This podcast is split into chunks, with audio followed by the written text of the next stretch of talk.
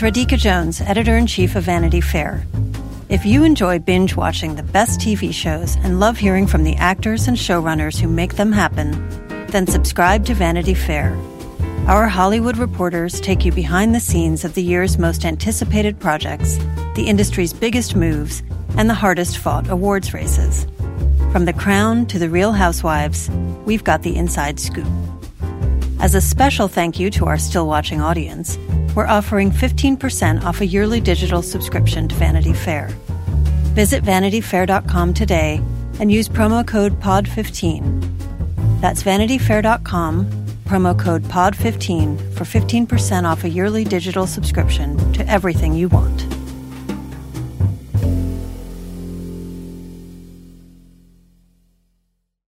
This episode is brought to you by Progressive. Are you driving your car or doing laundry right now? Podcasts go best when they're bundled with another activity. Like Progressive home and auto policies, they're best when they're bundled too. Having these two policies together makes insurance easier and could help you save. Customers who save by switching their home and car insurance to Progressive save nearly $800 on average. Quote a home and car bundle today at progressive.com. Progressive Casualty Insurance Company and Affiliates. National average 12 month savings of $793 by new customers surveyed who saved with Progressive between June 2021 and May 2022. Potential savings will vary. AI is making waves in every field it touches. President Biden is now on TikTok, and the election draws closer each day. With so much going on in the world, it is hard to keep up with it all, let me tell you. Hi, I'm Kai the co host of Make Me Smart. It's a podcast from Marketplace. And every weekday, Kimberly Adams and I break down the latest in business and the economy with short daily episodes to make it easy for you to stay in the know. Listen to Make Me Smart wherever you get your podcasts. Is the world more peaceful since the revolution? It is a shame that your people suffered.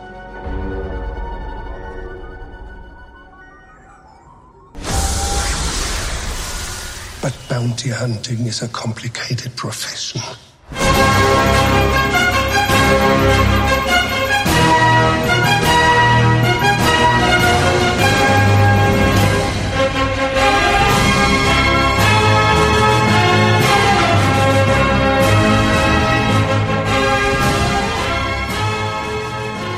Hello and welcome to the last episode of Still Watching The Mandalorian Season 1.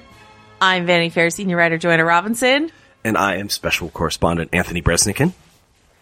and we're here to talk about the season finale of The Mandalorian, Chapter 8, Redemption. Um, and we're also, Anthony and I are also going to fulfill a promise we made on another podcast, Little Gold Men, uh, to talk, uh, in a spoiler, uh, Spoiler heavy. Yeah. Yeah, spoiler heavy way about the rise of Skywalker. So we're going to do that at the end of this episode. We're going to have a little segment where we talk about the rise of Skywalker, like gloves off, spoilers galore. We're going to get into it. Um, and we'll give you a warning when that's coming if you still haven't seen the movie, but we're not going to spoil it. Uh, probably too much. We might mention a thing or two uh, in discussion of this finale, um, as it relates to the rise of Skywalker. But um, but we're not going to get into it too much. But we'll save that for the segment at the end, and that's just us fulfilling our promise to you. If you want to hear our initial talk about the rise of Skywalker, our early impressions, sort of a more in-depth discussion, you can listen to uh, that over on the Little Gold Men feed. Uh, we did that episode in conjunction with a discussion of cats. So everything is, is uh, everything you could ever want in a podcast over there. Um, so this is it. This is the end. I am in London. I can see King's Cross train station from my window. Uh, Anthony is ba- back in good old California. It's, Back in California, where it's uh, Evening, evening here, morning there. We're doing it. We're we doing are. it, Anthony. We're a transnational podcast today. I love it. I love it. How, how bold of us.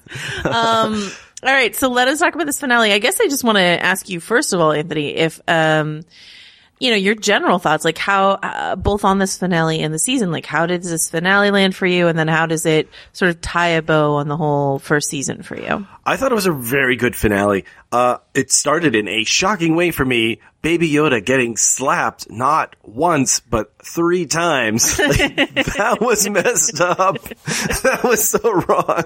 What are we? I mean, I'm, I'm, I'm we're not supposed to laugh at that, but he got the, this when the stormtrooper whacked him and then whacked him again harder.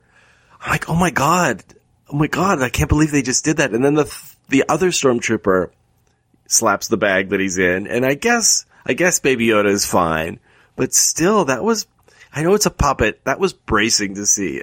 The world loves Baby Yoda, and to see him roughed up was Yeah. uh, kind of a shock. But it made you really hate those two uh, douchebag star- stormtroopers, voiced by Jason Sudeikis and Adam Pally. who are who are experts at playing douchebags. So. I love to I love those guys. Love to see them here. We I, Adam Pally had been in a previous episode, but Sudeikis as like his partner was sort of Well, he was in the he was in the previous episode as the same character as one of those Right. scout Right, troopers chasing down um, Kuil, aka uh, I have spoken, who ain't speaking no more. He's deceased. Poor He's guy. for real dead. Yeah. But um, uh, yeah, so those two guys, I thought this was the most Taika Waititi scene Yes. of the Taika Waititi directed episode where their banter back and forth and they're lingering. It takes a while for the stormtroopers to move because they're waiting for Moff Gideon, played by Giancarlo Esposito, to get done killing people out of anger who are on his side. And they're just sort of cooling their heels, slapping Baby Yoda around and, uh, Doing a little target practice. doing a little target practice, like shooting, I don't know, what's some sort of like little canister that's not very far away, but neither one of them can seem to hit. And, uh, Right. and that was kind of funny.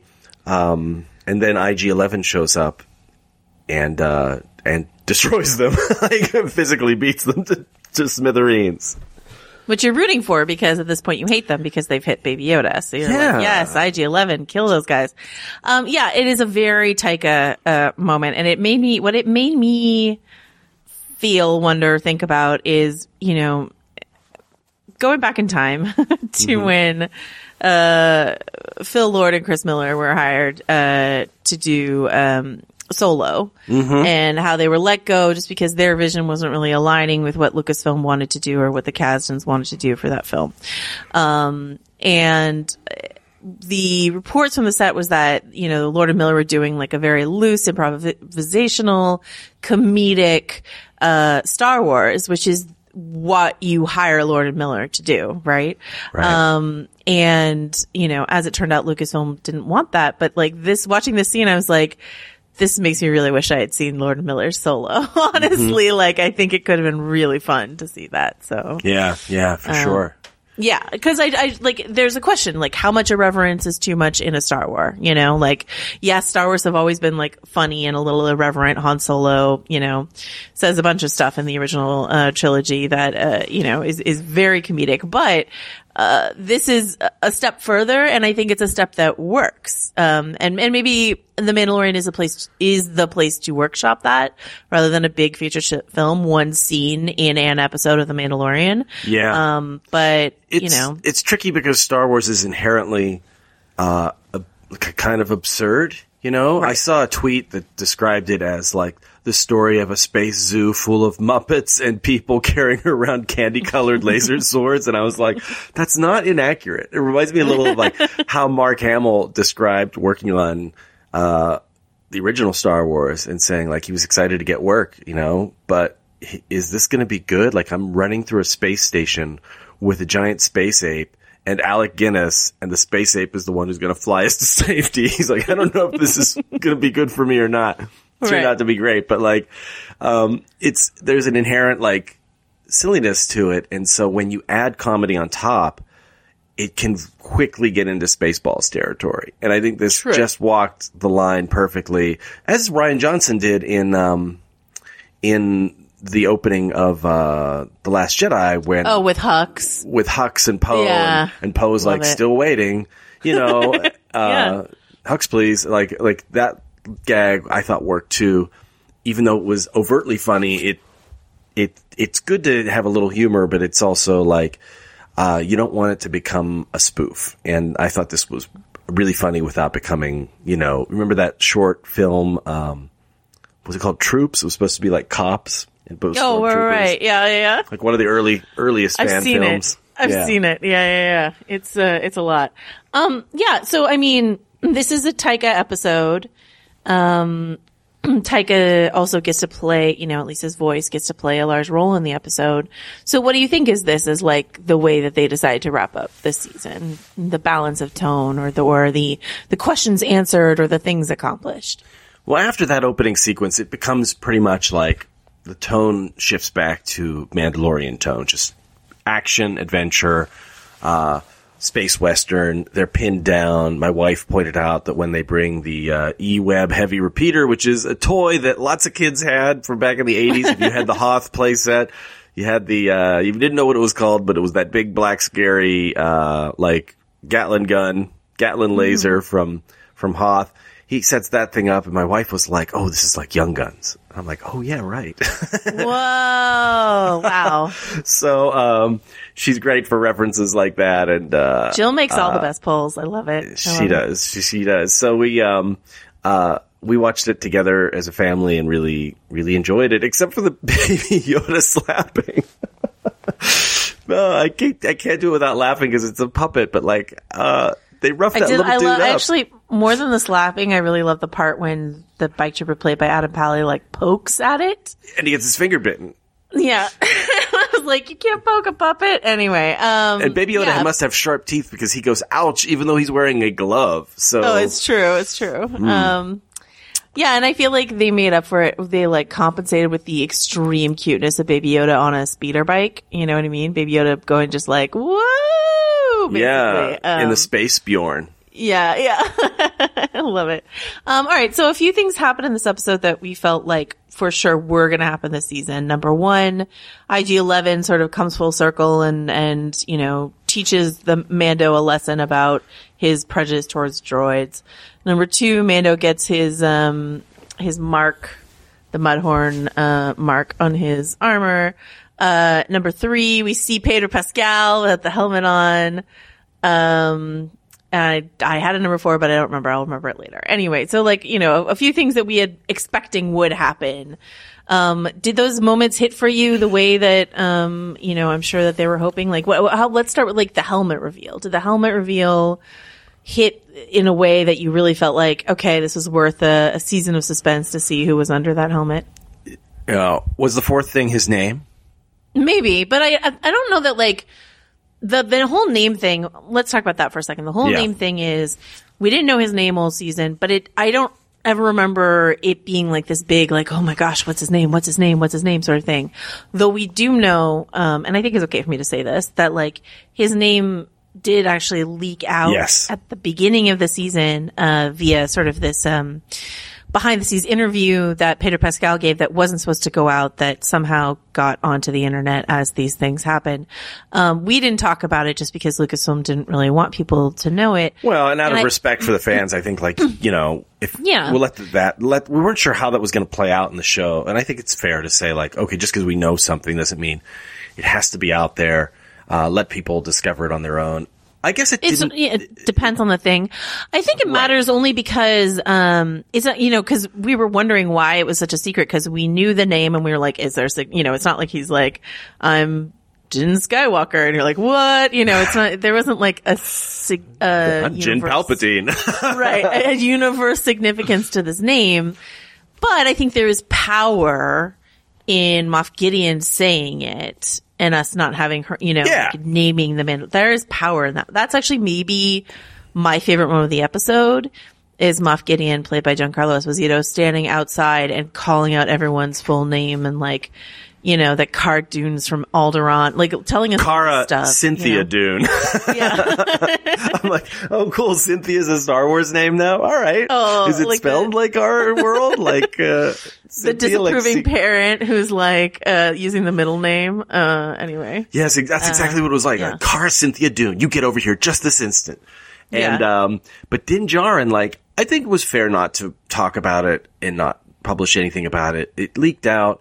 You didn't know whether, like, episode five, he was going to meet, like, a Djarin somewhere and that that was going to come. You know, you didn't, just didn't know how it was going to play out. And as it turns out, the name reveal is not, does not illuminate anything about the character necessarily. All we know is that's he has carefully curated this anonymity, and now one of his adversaries has discerned who he is, uh, which means that they know everything about him um, because they they know the thing that he has worked hardest to keep secret, and so in a way it challenges his Mandalorian identity because that whole thing is about remaining masked and suppressing yourself in favor of the group, and um, I thought uh, I thought that it worked pretty well as a as a as a, a sort of ominous warning to him. Uh, you know, uh, Cara Cynthia Dune. He it turns out to be from Alderaan. That was kind of a I like that. I thought that was a cool reveal. Yeah. And then Greef Karga is a disgraced magistrate. So I'm like, okay, that tracks too. like I can see him like as kind of a politician who turns to like becoming a crime lord.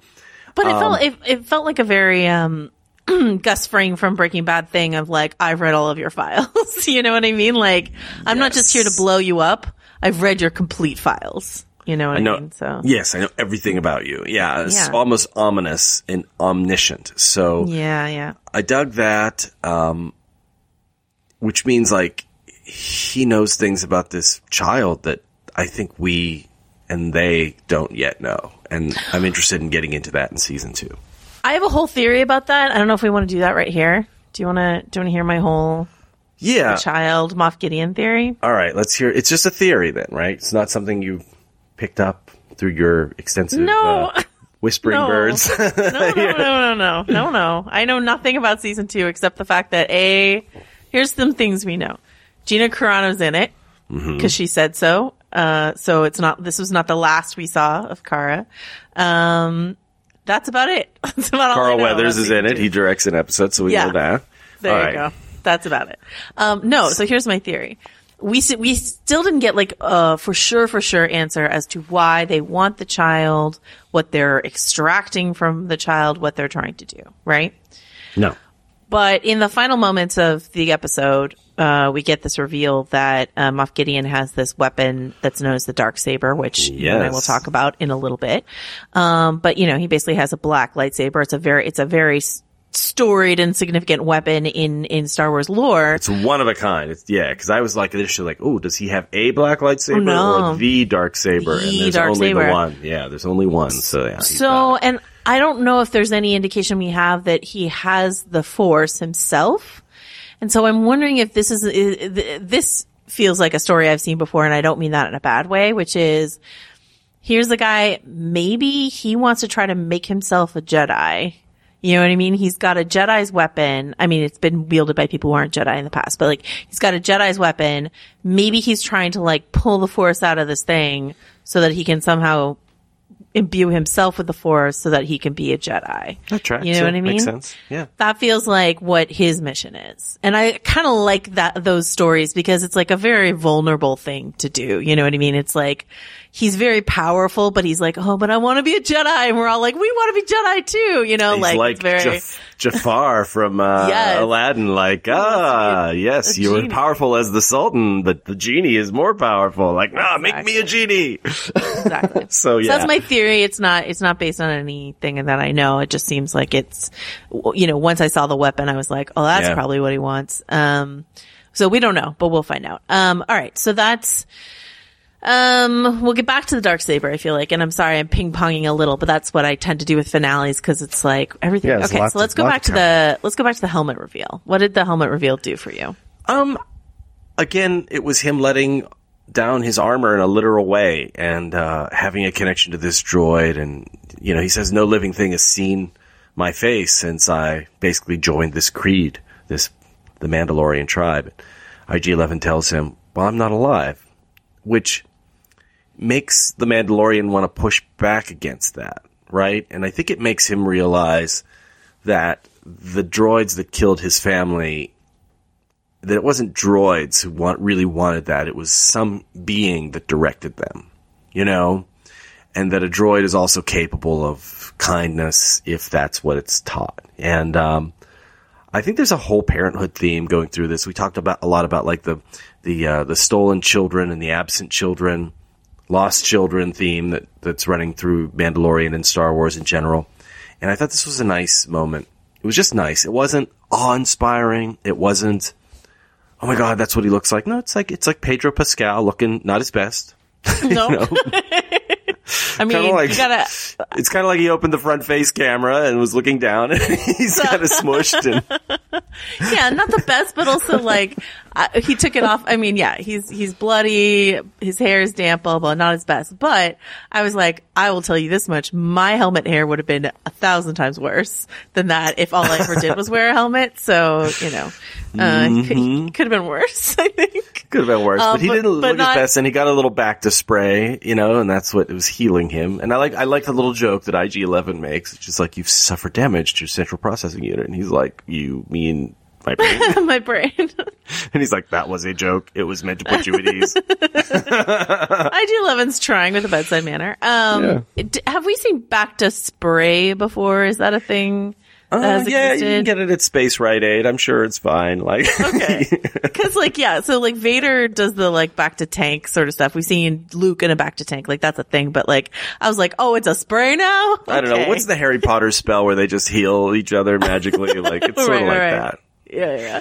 Back Um, to Back to whatever. back to Um, Flipendo. yeah, I, I, guess, don't know. I guess they're still reserving that like big emotional. I mean, I'm assuming eventually we'll see Mandalorian take his helmet off for a, for a person. Yeah. Um, and not to discount IG-11, and I think it is important that you're right that like that the Mandalorian even hesitated to take his helmet off in front of this droid meant that he was considering this droid as a living thing yeah. and th- and that's progress for him. So that's important. But um, I, I, I it's not it's not a big um, like the big emotional moment that I was waiting for. So maybe we'll still see that when he does it for um someone he considers like a fully living thing, if and when he does that. right. Um, all right, and then um, he gets his his mark, his sigil from the armor, the Mudhorn, um, the the mark that he rejected at the beginning of the season, but now uh, he takes, uh, and and I think she says you're a tribe of two. Yeah. Um, this is sort of uh, similar, close to what we were expecting to happen, but how did how did it land for you?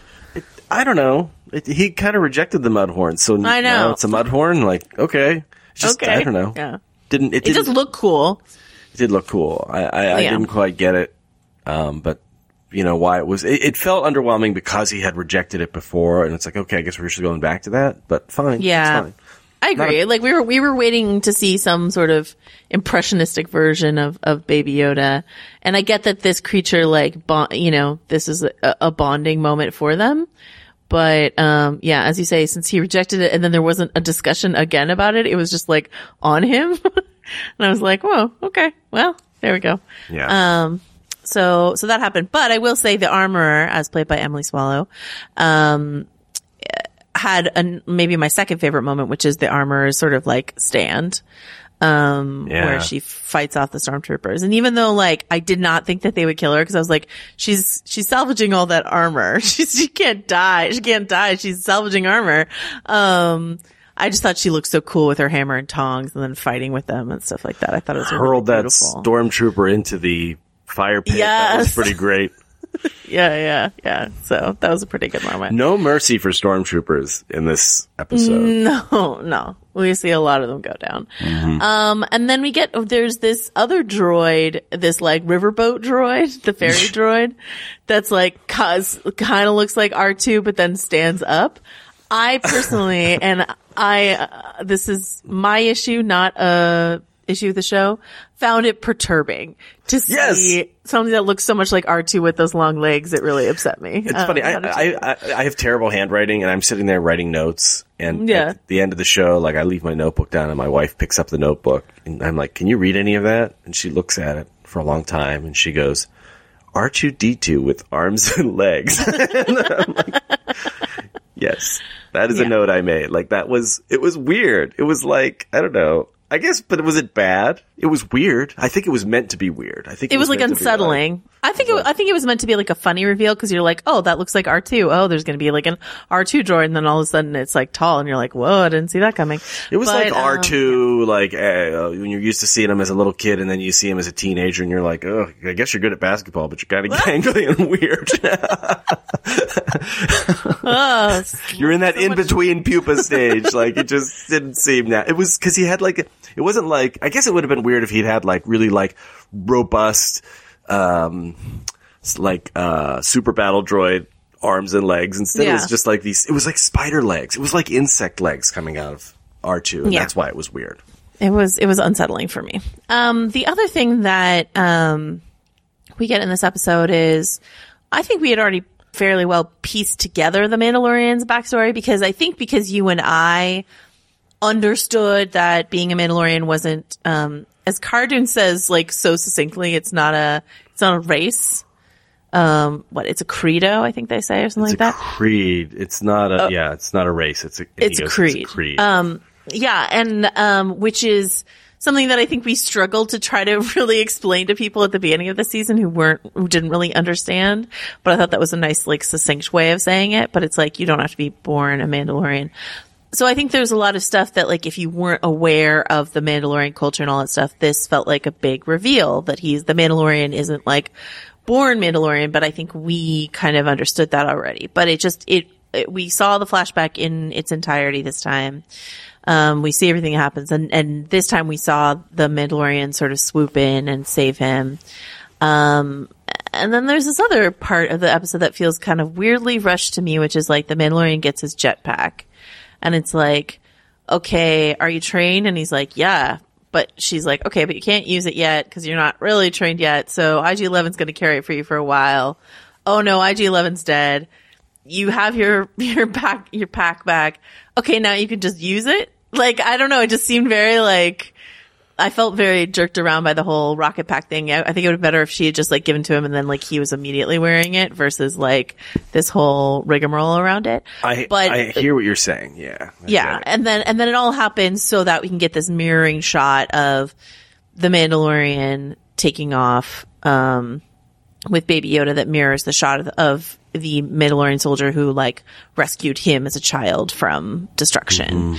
Um, just to show this, as you say, this idea, this theme of parenting, of of uh, cyclical, um, I don't know, trauma and and healing, right? Yes, I think the whole reason for that you aren't fully trained thing is he does battle with Moff Gideon in his cool folding Tie Fighter. Yeah. And I think what they wanted to avoid was that he was an expert rocketeer who'd be able to fly like, who'd be able to like dogfight with the tie. And he, he's not capable of that. He essentially vaults up into the air over the tie, hits it with a grappling hook, and then climbs onto it.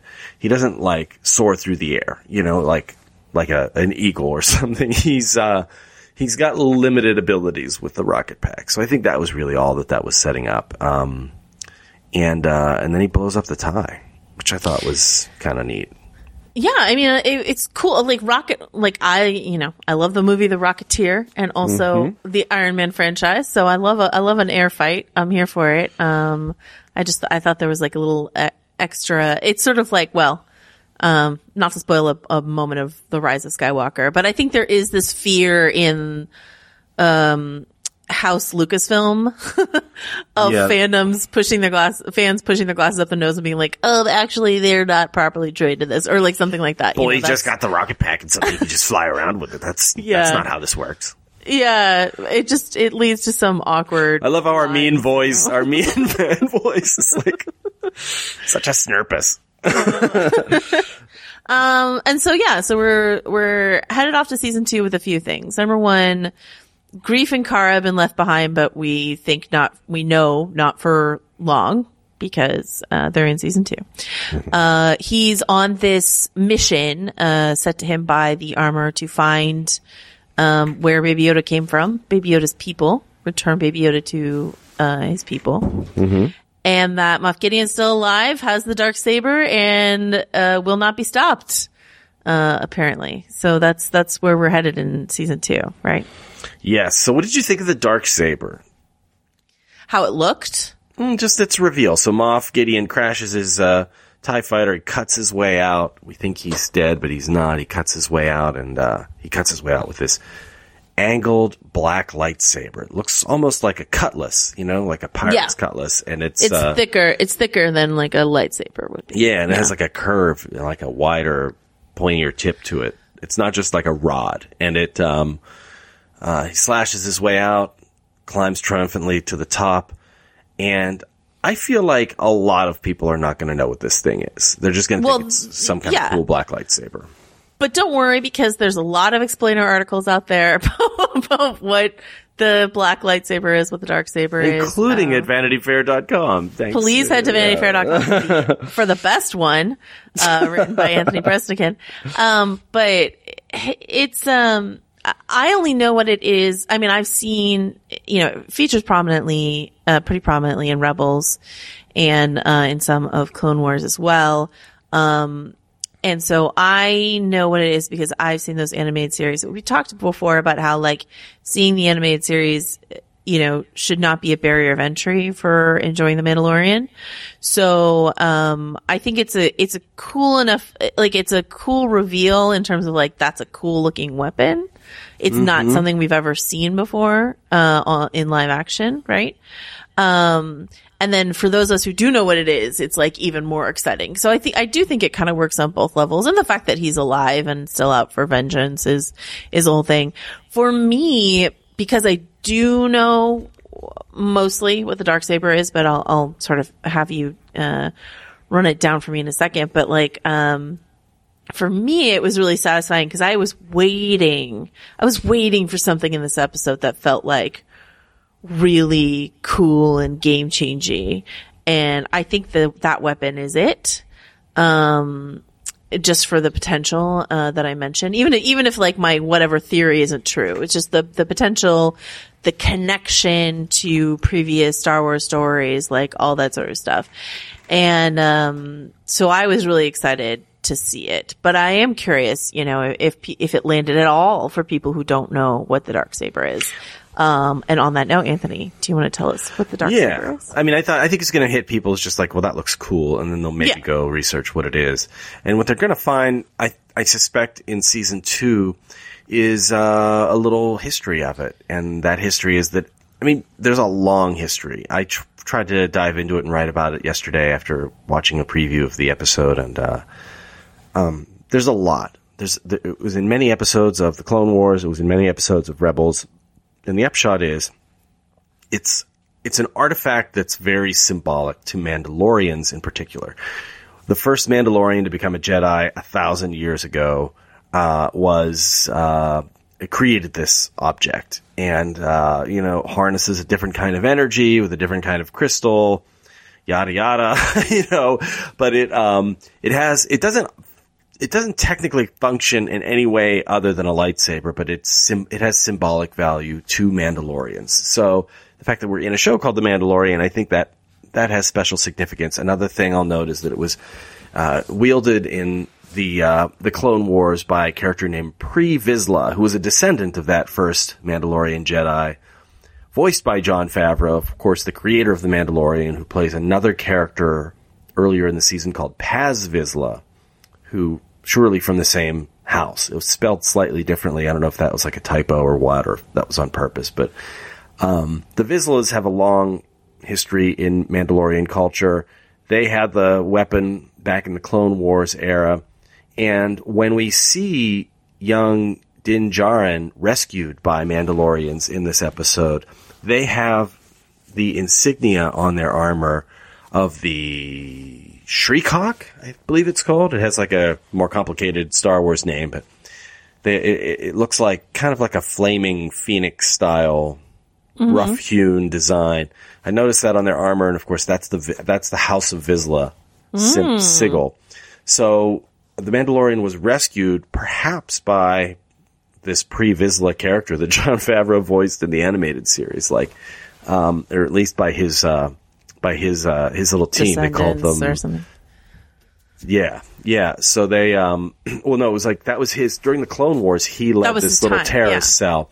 Yeah. Yeah, and uh, Death. I think it was Death Watch or something. And they, you know, oh, a very upbeat sounding name. You know, they just went with they just went with his metal band from high school. Like, let's just name ourselves after that. Uh, and he, um, so the Mandalorian was rescued by these guys, and so that seems to be all tied back into this. So the that saber is going to have some symbolic value for the Mandalorian moving I have forward. some I have some questions about timelines and timing Mm-hmm. and what we know and whatever because the armor character, uh, you know, basically the Mandalorian says, right, um, yeah, I'm protecting this child. He can move things with his mind, you know, because he doesn't like really know how to articulate the force.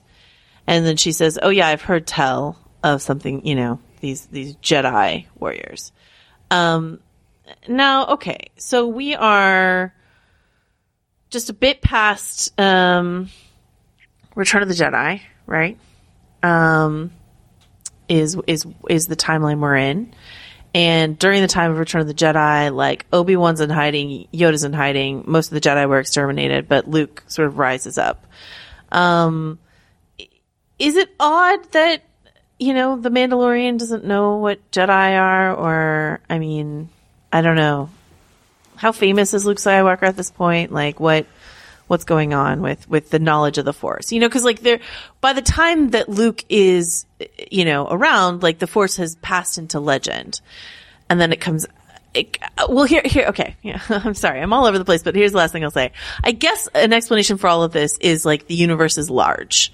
This universe is large, and so when you've got like when uh, the Force Awakens starts, and Finn and Rey are, are like, oh, the Force isn't a legend; it's real.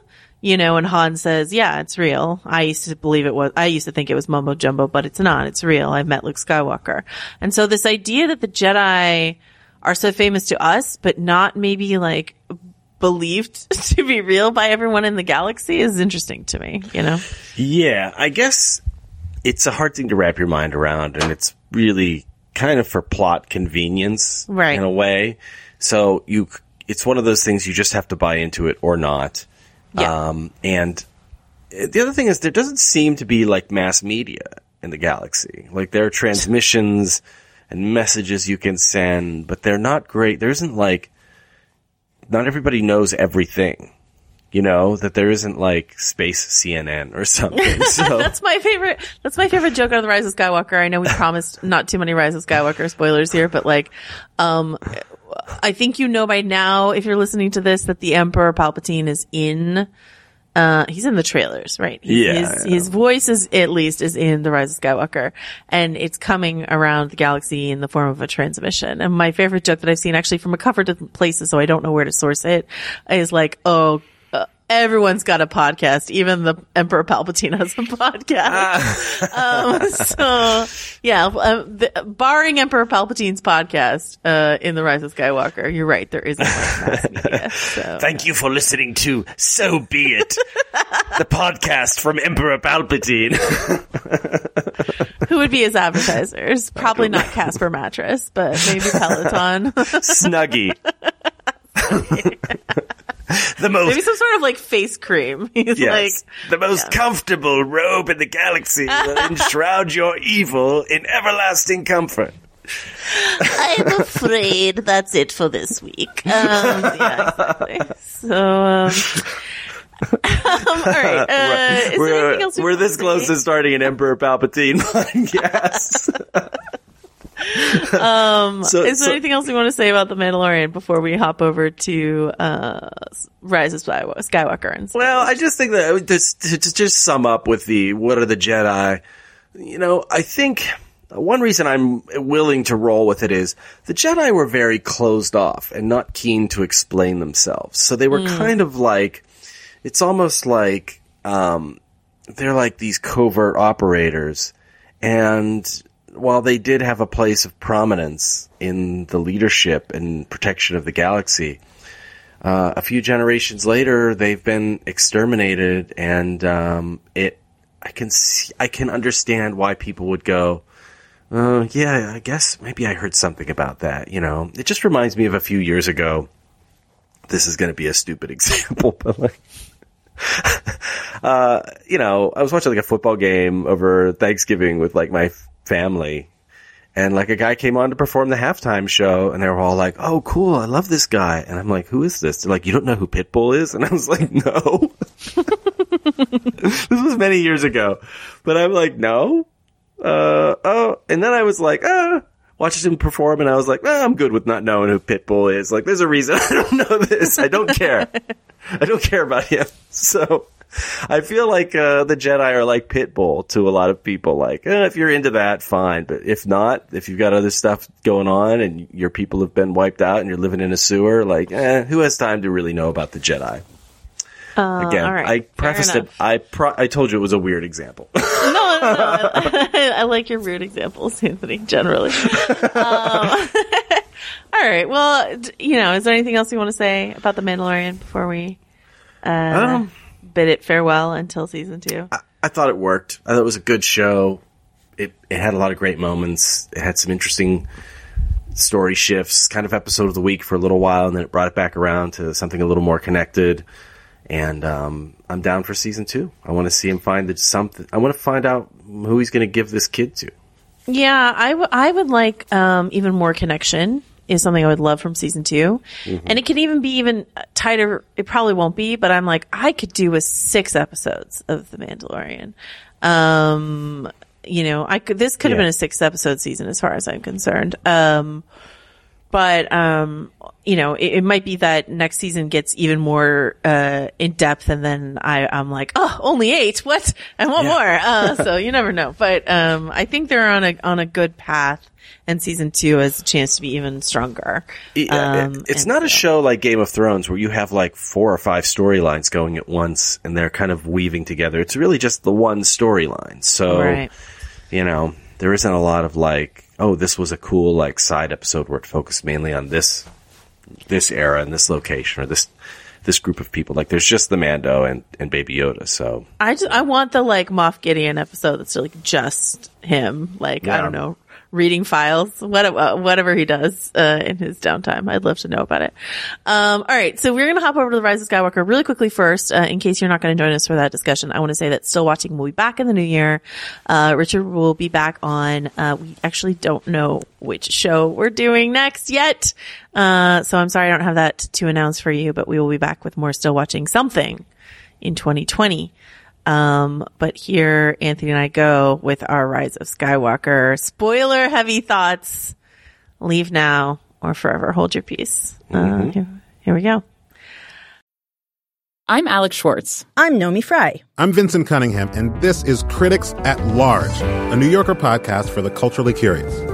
Each week, we're going to talk about a big idea that's showing up across the cultural landscape, and we'll trace it through all the mediums we love books, movies, television, music, art. And I always want to talk about celebrity gossip too. Of course. What are you guys excited to cover in the next few months? There's a new uh, translation of the Iliad that's coming out, Emily Wilson. Really Oh. excited to see whether I can read the Iliad again, whether I'm that literate. I'm, I mean, the jury is out. I can't wait to hear Adam Driver go again in an Italian accent in Michael Mann's Ferrari. He can't stop. I mean, and, and bless him. I can't wait. Molto bene. Molto bene. We hope you'll join us for new episodes each Thursday. Follow Critics at Large today, wherever you get podcasts. You really don't want to miss this. Don't. Don't miss this. Don't miss it. See you soon. Apple Card is the perfect cash back rewards credit card. You can earn up to 3% daily cash on every purchase every day. That's 3% on your favorite products at Apple, 2% on all other Apple Card with Apple Pay purchases, and 1% on anything you buy with your titanium Apple Card or virtual card number. Visit apple.co slash card calculator to see how much you can earn. Apple Card issued by Goldman Sachs Bank USA, Salt Lake City branch. Subject to credit approval. Terms apply. The dead speak, Anthony. Um, all right. So since since we last talked, you and I both uh, have you seen The Rise of Skywalker one more time or several more times? uh, just the one more time. Yeah, me too. Um, and I went. There's there's this big theater. I actually wrote a piece about it uh, when The Force Awakens came out uh, for Vanity Fair, uh, and uh, because it was supposed to be closing then, and that was supposed to be like the last Star Wars that they showed at that theater, and then Uh, it's still open. Uh, but this is, this is a big, we call it the big theater. It's in, it's in Marin County where I grew up and where George Lucas used, this is the theater he used to screen, uh, movies in for people. Um, and uh, I mean, there's one out on Skywalker Ranch, but he used to screen movies at this theater, um, that, you know, the public can go to. And I've seen ev- uh, every Star Wars in, since, I mean, uh, since the Phantom Menace is not that long, but since the Phantom Menace there. And when I, when I did my Force Awakens story, I talked to a bunch of people in line who had seen everything from the beginning there. You know, there was like a tradition for people who lived there. So, um, I'm glad that it made it to the end of the trilogy. Um, I don't know what's going to happen to that theater, but, um, but it was very empty, which is very surprising because usually that theater when Star Wars is playing is consistently full. Um, and I think that's kind of telling. Not that this has been like a big box office disappointment. It's just been like slightly muted. And, um, you know, I think we went uh, midday on a Sunday or something like that, you know, but like it was just not, just not very full. Um, but I had a good time. I, I just like wanted to have a better time than I did at the premiere. And, and I did in that like, I had already done all my like overthinking about it. And then I could just like sort of sit there and like enjoy what I might enjoy from it, if that makes sense. Um, and I still have my issues with it. Um, but you know, Mhm. I was also able to enjoy parts of it. So what is, what has been your journey through, uh, The Rise of Skywalker?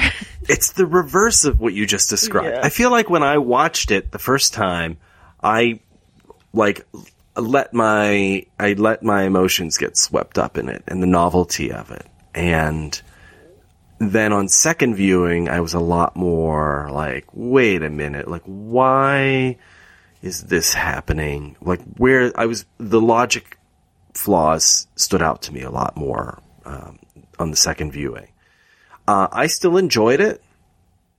I definitely understand people's like sense that they didn't get what they wanted from it, you know, or frustration with where the story went that didn't speak to them. Um, the reveal about Rey's origin kind of speaks to me. It does connect with me. So I find that I did find that satisfying, and Mhm. um, uh, and I, but I also understand why some people, many people don't. Um, but things that bothered me were just sort of, and again, Star Wars is riddled with these, so it's not like a fatal dose of illogic, but things like when Rey sees the transport taking off from Pasaana, and she and and Kylo engage in what I think of as like force arm wrestling, where they're both trying to, he's trying to push the starship out of the atmosphere and into space. Mhm. She's trying to pull it back, and then she, you know, accidentally lets loose with a bolt of uh, force lightning that destroys it. And everybody's like, "No, Chewie! Oh my God, Chewie died in a fiery ball! Like it's terrible." And then, um, like as soon as that happened, I'm like, "That's not how Chewie dies." Okay, so that's not gonna. We're Right. gonna. I was like, I literally turned to my wife and said. I think this is going to be like a Marion is in the other basket Right. situation. and like, Right, that's exactly what it was. But what, what bothered me then was later when they're on the, uh, Kijimi and she sees the Star Destroyer in the upper atmosphere and she's like, oh, Chewie's aboard that ship. And I'm like, wait a minute. How did you, how can you sense him in a bigger ship that's further Yep. away? Yep. But could not sense him in the smaller ship. And, but now I'm becoming like Patton Oswalt's character from, from, uh, Parks and Recreation. I, I'm pointing at the air. Why could you not do this? Why could you not do that? Um, I, I guess I just would have preferred for her not to sense Chewie on the ship. You know, I don't know. Why does the Force work sometimes and not other times? I just don't think that they needed to. Uh, I think they had two options there: Mhm. either kill Chewie or don't pretend you killed Chewie. Yes. Honestly, because and I understand that they wanted like her to feel afraid of her power, so there need to be like a large consequence. And I honestly think they could have, you know, like that's not how Chewbacca was going to go out in terms of like the last shot we were going to see of him wasn't going to be like from a distance boarding a transporter. But I do think they could have, not that I wanted them to, but I think they could have killed Chewbacca in this one. Uh, it's the last one in the trilogy. And if you want to, you know, all the old guard are dying. Um, this makes it sound like I want Chewbacca to die. I didn't, but I'm just saying like, either do it or don't because the fake out death there are multiple fake out deaths in this movie and that's what really bothers me, right? Because like you need to have these fake out deaths for the force healing back and forth thing, which ultimately I like the force healing. Um, so, bet you know, Kylo's I- fake out death and then Rey's fake out death and Kylo's other fake out death when he goes down the hole and like, um, you know, 3PO's sort of fake out death in terms of like, we think his memory's been but oh no, don't worry. Like R2 is a backup. Like it just feels like I just felt very jerked around by all of that, you know, in the end. So Yeah, I'm not a big fan of fake deaths. I wouldn't consider Kylo getting stabbed and healed like a fake death. You know, to me, that's okay. yeah, he didn't, at least he didn't like, yeah, go like unconscious. Uh, and I would still have just like, I would have accepted that and the Rey resurrection at the end. yeah. Um, but you're right; it's one too many. I would have been okay with leaving C3PO erased. He's been erased Yeah. before. and it's and then his like sacrifice means something. It's funny because like you know we talk we we were talking earlier in this episode about me like you know sometimes I know things that happen and I knew a lot of what was going to happen in the Rise of Skywalker. Like so much so that I was looking for that second transport. So I saw it the first time I watched it. I saw the second transport because I knew that that was like a fake out thing that they were going to mm-hmm. do. But like I knew about 3PO's memory wipe and like, you know, this is something that they sort of like teased in the trailers a lot of like, I want to take one last look at my thre- friends, 3PO said. And so you're just like, you're like, oh, this is a big moment. Except it, it's, it's not, it's a comedy beat. They play it for comedy. 3PO's memory being wiped is a comedy. It's like the noble sacrifice is not the direction they decided to go with that. And that's fine, but it's just, it feels like cross wiring, you know what I mean? Especially with the way that they sort of played it in the marketing. Um, so I don't know. Maybe that's just expectations versus reality. But um, the things that did work for me and still work for me are the performances. Someone was asking me like if I thought this movie was better or worse than Solo. Um, because Solo was a pretty unpopular Star Wars movie. And, um, I think the performances across the board are just so much stronger and deeper in this Oh, yeah. movie that. I think this movie has to be better for that reason, you know? Um, not to really knock all the performers in Solo. It's just sort of like, you know, these people were, were paying off two, sometimes five, sometimes, uh, you know, uh, what's math? Eight, what, eight movies like of lead up to this moment. And so, um, I think it just has that, it, it feels weightier that because of that, uh, versus solo, you know? hmm Yeah. One of the things I noticed watching it was how much it's connected to the original trilogy. And um, in the Star Wars chronology, the original trilogy is not as far back as like the prequel trilogy, but I think in our chronology it is. It's much further. It's uh, you know, it's 42 years ago.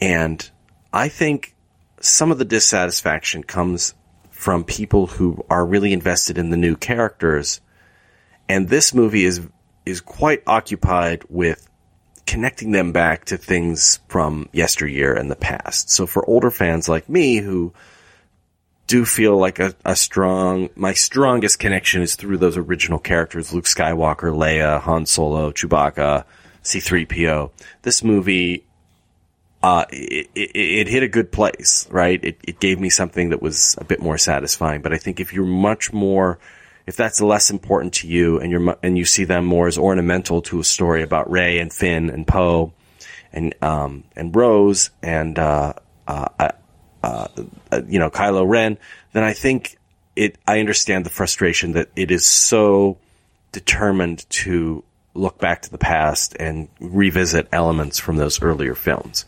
Um, what do you think about that?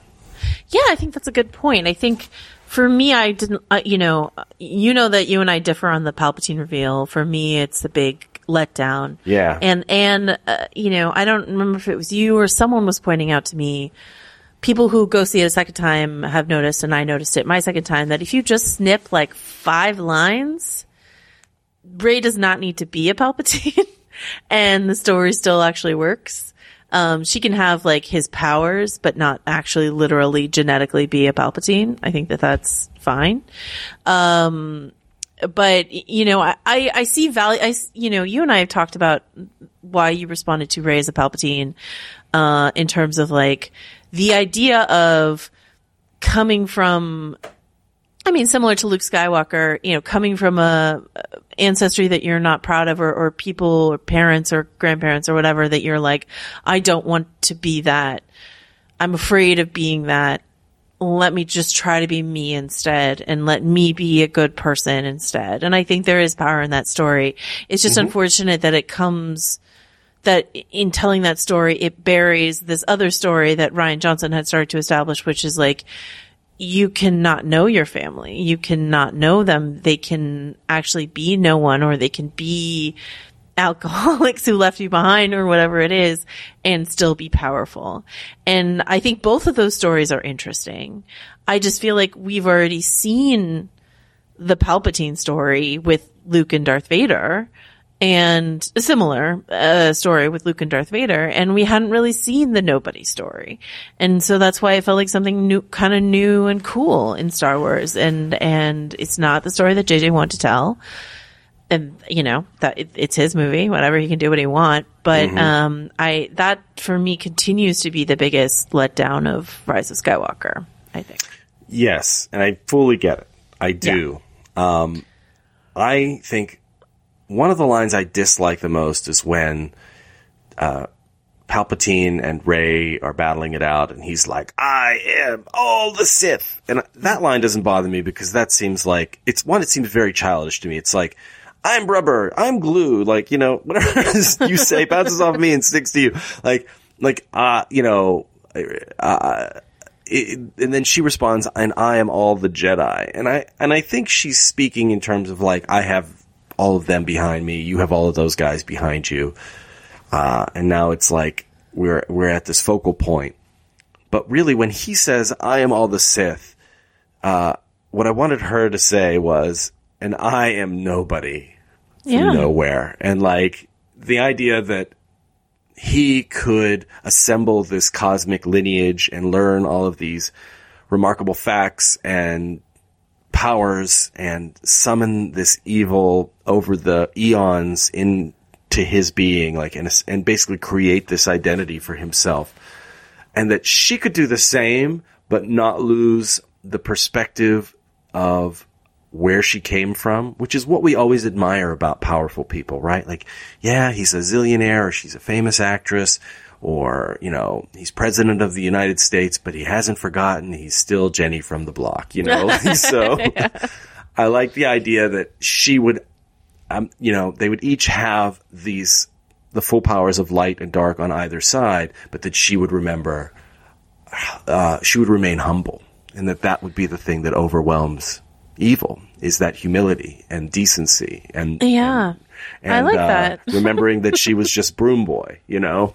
well, that uh, you know, as long as we're getting to like fan fiction rewrite the Rise of Skywalker, I would have preferred if at two things at the very end. Um, Mm-hmm. number one, I don't know why Ben isn't there with Luke and Leia on Tatooine. Mm-hmm. Uh, some people have uh, come up with the idea that he is like inside of her because he has given her his life force. But I read this great tweet that it was that said something like, um, having you know the the soul of your like of your ex boyfriend whatever like trapped forever in your body is a horror movie, and I was like, Yeah, yeah, no. yeah. I hope that's not true. Um, so I would have liked to have had Ben there. And then I also, similar, in a very similar vein, when that woman asks like, Rey who? Or whatever, I would have liked her to say, just Rey. And like, that's enough. Just Rey. Rey Skywalker. I don't like Um, that. It doesn't work for me. So, um, I don't know. I like your version of it. I, I don't, I like, I do like the Rey Skywalker bit. I feel like that's like choosing your family, you know, and, um, but I do like just Rey. That would have been a very powerful thing because that would have given people what they wanted, right? Is that I think I, it's not so much that I think people wanted her to inherit her powers from somebody. I, I honestly don't believe that was the majority of people who wanted to know. Like, they, I think they just wanted the mystery to be solved in a way that was I felt connected. that felt connected. Like, like in any, let- let's just say, like in a murder mystery, right? Ima- imagine if the end of the murder mystery is, oh, it was none of the assembled family here in Knives Out. It was just this random guy who came in. like that wouldn't But if- be but as if- satisfying. It has to it be would like be- the, the the killer has to be among the cast. You know, It would be So felt like unsatisfying what- if there isn't like another story beat reason for it. yeah. And I feel like there's a story beat reason for Rey to be nobody from nowhere. And I agree Yes. with you. If that had happened in Knives Out, I'd be like, I'm sorry, Rian. I support Wait, you in? The Last Jedi, but I need my money back for this. Um, so- Yeah, but but but I feel like that's what. But I do think there's an audience that's like, well, I want if we're going to create a mystery of who she is, I want who she is to have some thread back to something that I know, and and um, right. And, and that's true. And, and then there were also fans. That's, that's a fandom. And there were also fans who were like, I, I am really excited that there is something so incredibly fresh and new yes, coming from Star Wars after all these years. So I think the unity point is at the is that she finds out, oh, I have this awful lineage. Not only am I nobody, which is disappointing, but I'm somebody terrible. Like I was hoping I was Obi Wan Kenobi's granddaughter, but instead I'm this hard, like this disgusting tyrant's granddaughter. Like, ugh, this is the only thing worse. And I think this was JJ's thinking was this is worse than being nobody. Um, but then at the end, if she had said, I'm just Rey, that would have given people who wanted her just to be nobody that satisfaction of she just decided she's her own self, her own person, and not. And that's enough. yeah. It's interesting. So another thing that we've learned since, um, you know, for every time one of these Star Wars films comes out, um, uh, Lucasfilm puts out this thing called the Visual Dictionary, which has a lot of supplemental material in it, uh, written by Pablo Hidalgo of the Story Group, and there's just like a lot of fun descriptions of like plot, uh, props and blah blah blah. But there is uh, a huge plot point that's in, that's in this book because I believe this book was printed before they had done their final cut on the movie, which is and because I had heard about this, this idea that like um, this new character played by Naomi Ackie, uh, Jannah, was Lando's daughter. That Lando stayed on Pasaana because his daughter got got taken uh, by the First Order, and he was looking for her, and that's why he stayed on Pasaana. Um, and that was a story that was a plotline that I had heard about, and so when I saw the final product. And that wasn't in there except for that very odd, I think, moment at the end of the film. Um, Where it's like, oh, you want to find out who you are? Like, let's go together. it, like it yeah, seems like kind of flirty. It's weird uh, with without the rest of it. Then it's just like okay, they didn't they they looked at their movie. They re- they felt like they didn't have room for this storyline, so they cut it out.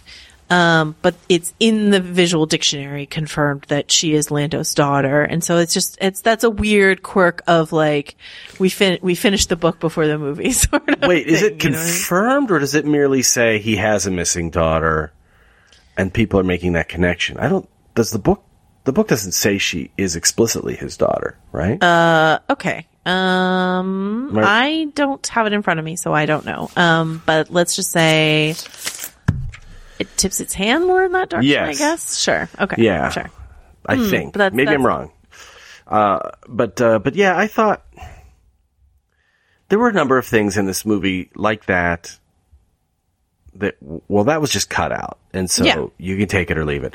But unresolved things like Finn having something to tell her and then not getting to it, I just don't understand that. I don't understand why that's in the movie if it's not going to be paid off. Right. And and apparently, I think JJ implied or or you know whatever that what he wanted to tell her was that he was force sensitive, not that he loved her or whatever. Um, Yeah. And yeah, and it is interesting to start that and not finish it. I don't know.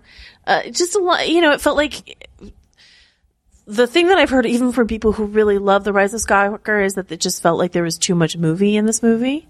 And it's amazing, like realizing how much, uh, you know, they had to cut out to even get to this point of too much movie in the movie.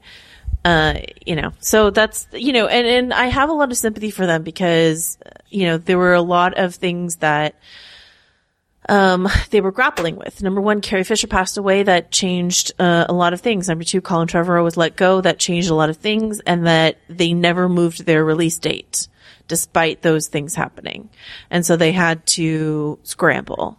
And I think what we're seeing is is unfortunately the result of a scramble um, to to land this. So you know, there's plenty of people who love the movie. So you know, it it worked for plenty of people, and and maybe there are people who want something else from Star Wars. Um, but I think I'm fine. I'm what I'm seeing is the reverse of the Last Jedi. With the Last Jedi, I saw that um, the more people watched it, the more they liked it, and the, what I'm seeing with Rise of Skywalker is the more people watch it, the more they dislike it. So, um, Mm-hmm. you know, um, who knows? But I am. I'm glad.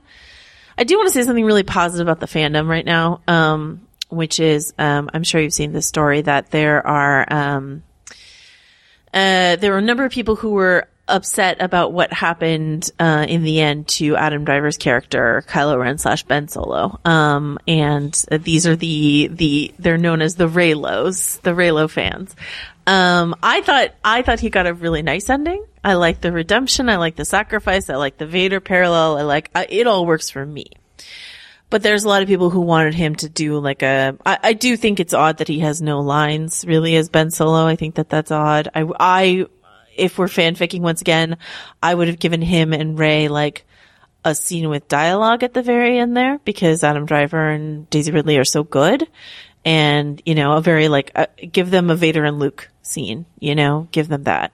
Um, that would have made me really happy. But, um, for the fans who were unhappy, they have channeled their frustration into a GoFundMe um, for Adam Driver's charity, this charity that he founded, which is, or um, not charity, maybe nonprofit, um, called like Arts. I believe it's called Arts in the Armed Forces. I, I might have that Mhm. incorrect, but um, and have raised at this point, I think it's close to forty thousand dollars, maybe more, um, eh, for that, and that is that's that funds the program for an entire year um, bringing the performing arts, you know, um, cause Adam Driver, uh, himself was in the armed forces. So bringing the performing arts to the armed forces. And I just think that that is a really cool and positive thing for a fandom to do with their frustration.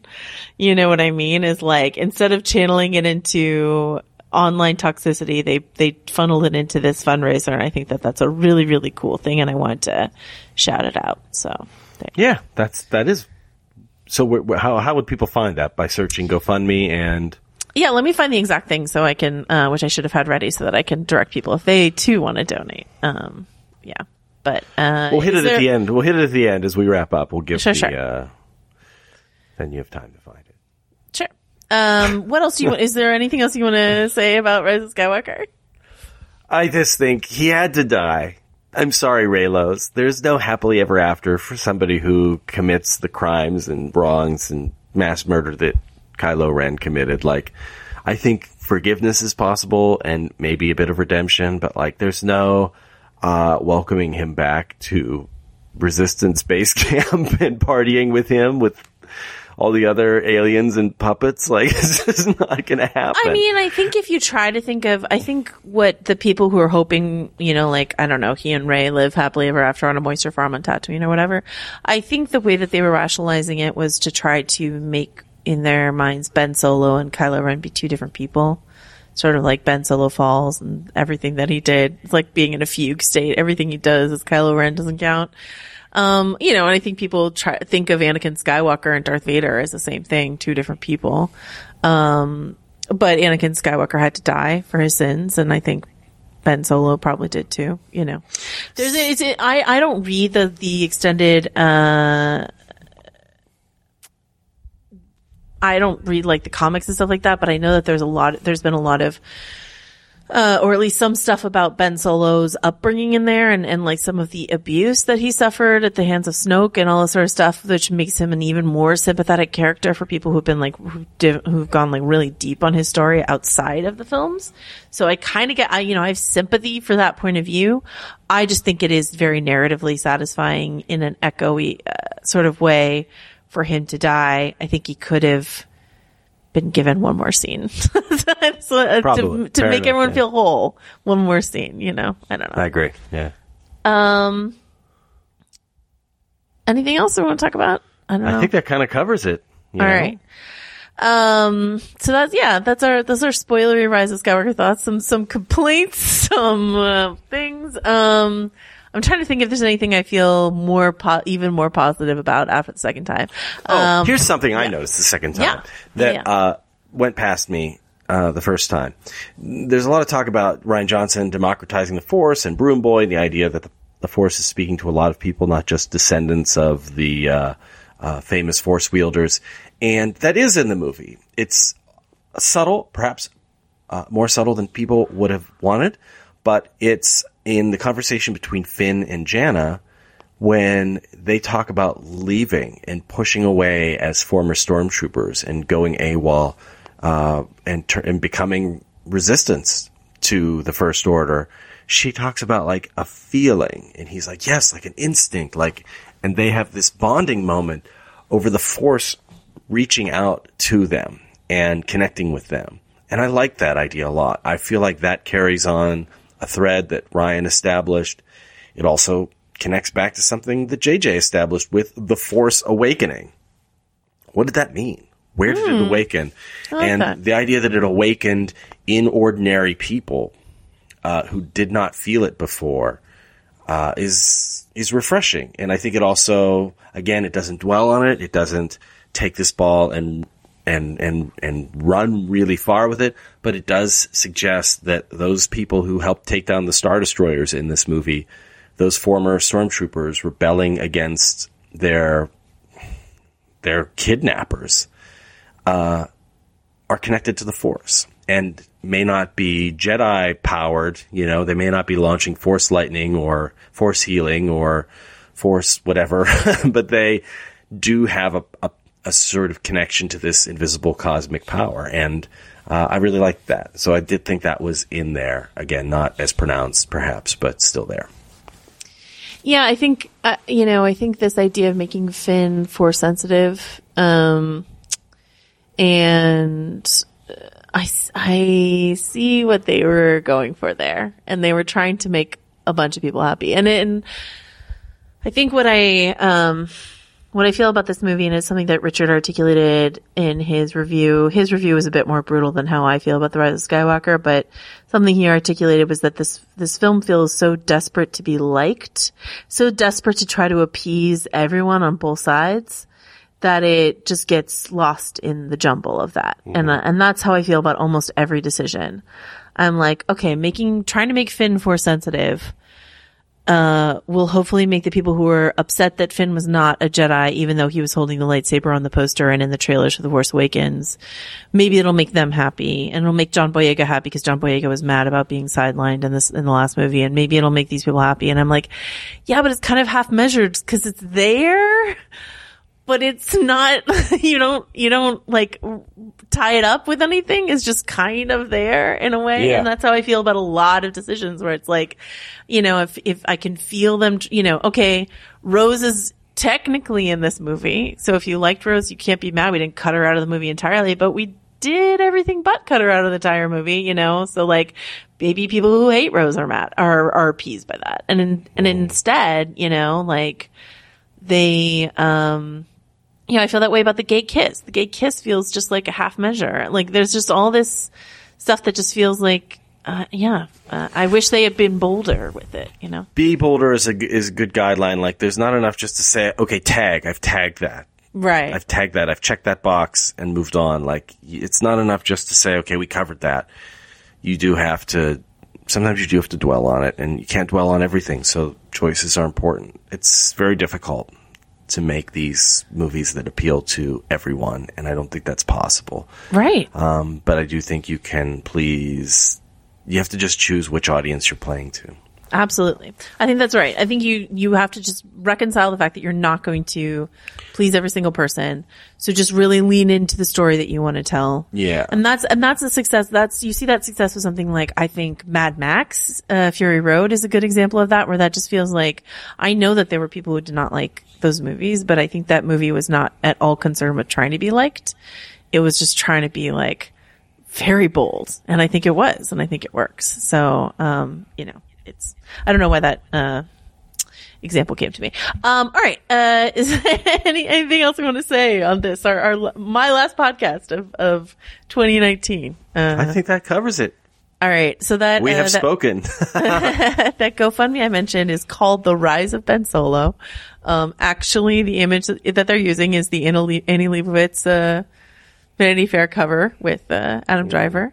Uh, they've raised $46,000. That's well over their goal of $32,000. But if you too would like to donate to arts in the armed forces, uh, you can do that now over at the Rise of Ben Solo GoFundMe. So I'm, I, you know, I think it's a good cause in general, but I just like to see fandoms doing good things when there was just so much fighting around the last jedi and there's still there's still so much fighting around this movie and i'm just like oh but isn't it great when like what did you um did you see that other um star wars heartwarming star wars fandom story about um uh, that I learned about on TikTok about that young man. Um, oh yes, yeah, yeah, um, yeah. So, uh, so a, a, a young man who, um, who was a huge Star Wars fan, um, who died earlier this year after stopping the shooter at uh, University of North Carolina in Charlotte,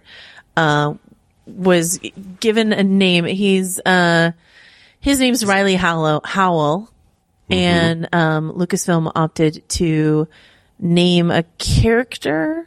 Uh, Riley, it's spelled a little different than his given name, Howell, a R- Jedi It's Master. R I hyphen L E E. Give it a little cosmic Yeah. twist there. But Hal, Riley Hal, Jedi Master and uh, and historian. Yeah. Yeah. And I, that's just like, ah, that's Star Wars at its greatest. I love that. I love that, you know, this is a tremendously tragic and upsetting story and, and that Lucasfilm like did this beautiful thing, uh, around it is like, that's, that's what I want to love and want to like be excited about. And that's, um, maybe what, you know, we can see even more of, um, in the future for Lucasfilm and for their properties. Uh, Yeah. Great.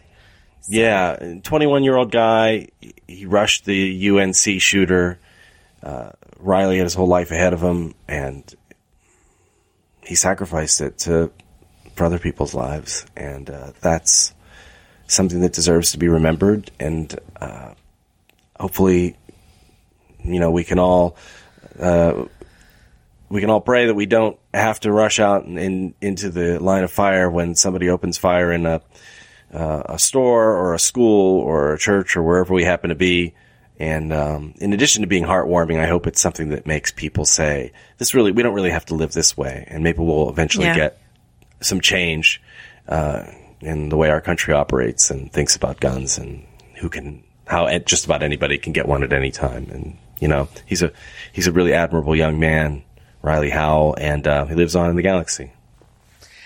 I think I think Riley and his story is a great way to wrap up uh, 2019 and think about 2020 and uh, Mhm. 2020 and all the things that we might accomplish uh, next year. And so, um, Anthony, until until next year, where can folks find you? Uh, they can find me on Twitter at Cam.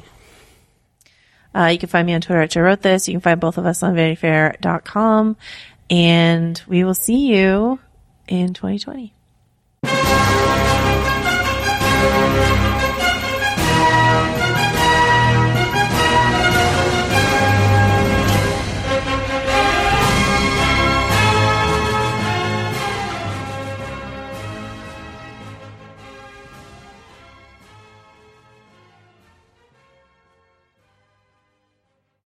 I'm Rachel Martin. You probably know how interview podcasts with famous people usually go. There's a host, a guest, and a light Q&A. But on Wildcard, we have ripped up the typical script. It's a new podcast from NPR where I invite actors, artists, and comedians to play a game using a special deck of cards to talk about some of life's biggest questions. Listen to Wildcard wherever you get your podcasts, only from NPR. From PRX.